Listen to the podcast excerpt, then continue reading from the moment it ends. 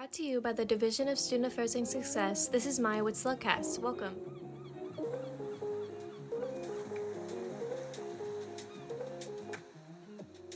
I'm really excited for you to listen to today's podcast because it's all about the Seymour Marine Discovery Center. Whether you have been to this facility or not, I'm going to tell you all about it, what they have on display, the opportunities, how to get there, and much more. But before I get to all that, I want to focus a bit on the history of this place and how it got started. What was once a portable classroom with around thirty-five thousand visitors a year, the Seymour Marine Discovery Center was first opened on March eleventh in two thousand, with a mission to educate its public on the role of scientific research in the understanding and conservation of the world's oceans. It was built on forty acres of coastal bluff and freshwater lagoon that were donated by Donald and Marion Younger in nineteen seventy-four. This facility hit the ground running with private donations that amounted to six point four million dollars to fund its projects, including a two million dollars donation from H. Boyd Seymour in honor of his father and grandfather, hence the name of the place. And you know this place was built in the mecca of marine life, with a bay that harbors various species of seals and dolphins, not to mention thirteen species of whale and the beloved sea otter. On top of all that, there are thousands of species of invertebrates and over four hundred fifty different kinds of large marine algae that are enjoyed by a whole bunch of migratory birds and fish. That's so much life. And fun fact, hidden under the sea surface nearby is Monterey Bay Submarine Canyon,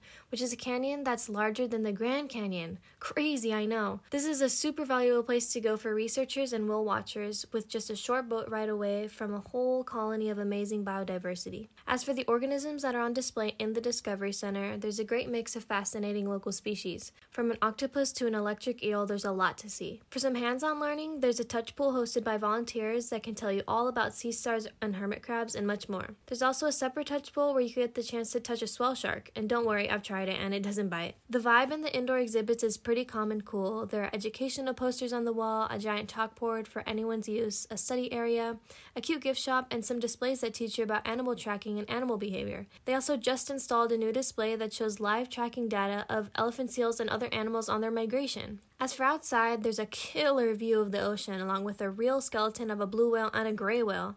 It's totally worth the serene vibes. If this all sounds appealing to you, I'm going to tell you about some opportunities they have for volunteering, internships, and jobs. Just as a disclaimer though, the jobs and volunteering opportunities vary and change, and if you want to check any current positions, you can go to their website under Get Involved and then on Jobs and Internships. Volunteering has its own tab as well. As for right now, they have positions for volunteering as a school programs instructor, exhibit guide, aquarists who actually take care of the animals, and garden volunteers. It's possible to see career position on the website, but as of right now, for the student jobs, they have a venue coordinator and sometimes a touch pool facilitator. I will say that in general, for the jobs that they offer, they almost always require work-study status. On top of that, for internships, they have visitor program interns and school program teaching positions, which would be great for someone who wants to be a teacher in the future. They have details on the workload requirements and how to apply right on the website. And now for what you've all been waiting for, how to get there.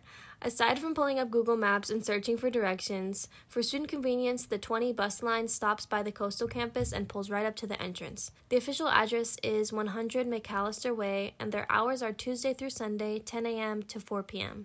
Students get in free, just show your I D card, and admissions for adults is twelve dollars and nine dollars for kids. You can also rent out the place for special events like a wedding or field trips too. With all that being said, I hope that this episode gave you some encouragement to go check out this place, or go back if it's been a while.